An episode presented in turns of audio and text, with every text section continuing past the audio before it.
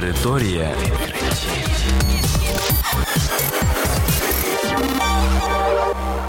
Це програма Територія відкриттів. Кілька слів про новітнє та надзвичайне. І я, ведучий Богдан Нестеренко. Вітаю вас, шановні слухачі.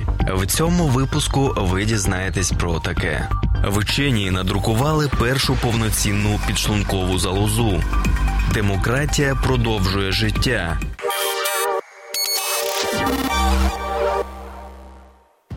У Польщі вченим вдалося надрукувати на біопринтері першу в світі підшлункову залозу з кровоносними судинами. Фахівці використовували острівці підшлункової залози, зібрані у тварин, і помістили їх у бокс, що дозволяє клітинам жити. З цього біоматеріалу 3D-принтер надрукував орган відповідно до раніше створеної комп'ютерної програми. В органі також створили всі необхідні кровоносні судини. Теоретично його можна трансплантувати в людське тіло, але поки заплановані пересадки мишам, а пізніше свиням. Вчені сподіваються, що штучну підшлункову залозу можна буде використовувати для вироблення інсуліну. Зараз люди з діабетом залежать від інсулінових ін'єкцій.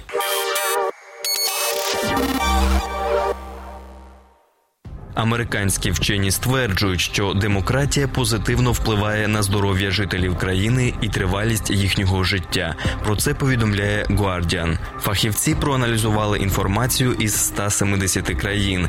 Вони прийшли до висновку, що в тих з них, де демократія встановилася за останні 50 років, підвищилася тривалість життя громадян. Також дослідження показує, що в таких країнах зменшилася кількість смертей від серцево-судинних захворювань, раку, цирозу цирозу і внаслідок ДТП. Вчені підкреслюють, що такий ефект дає не тільки збагачення людей. На їхню думку, вільні і чесні вибори відіграють важливу роль у поліпшенні здоров'я дорослого населення. Територія.